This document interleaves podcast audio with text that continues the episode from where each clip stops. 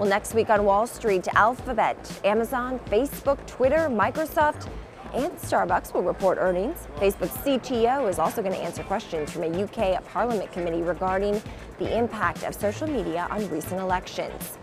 And more news on the Facebook data scandal. Last year, an auditing firm looked over Facebook's privacy practices and determined that everything looked a-okay.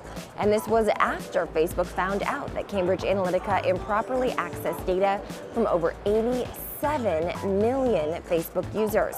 This audit was required as part of a deal Facebook reached with the FTC a few years ago to ensure the company was properly communicating with users about its data collection policies. And Netflix might be coming to a big screen near you, perhaps. The streaming giant is reportedly looking into purchasing movie theaters in Los Angeles and New York to show its original films and documentaries.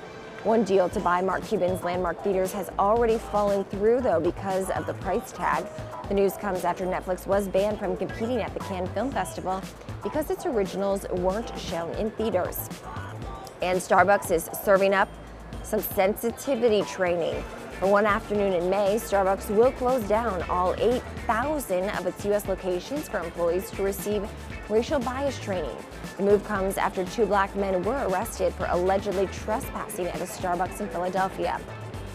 And want to have pizza on the beach? Well, Domino's has got you covered. The pizza chain is adding 150,000 outdoor delivery hot spots across the country to make it even easier for hungry customers to access a slice. Some famous hotspots include the Las Vegas welcome sign under the Gateway Arch in St. Louis and New York's Central Park.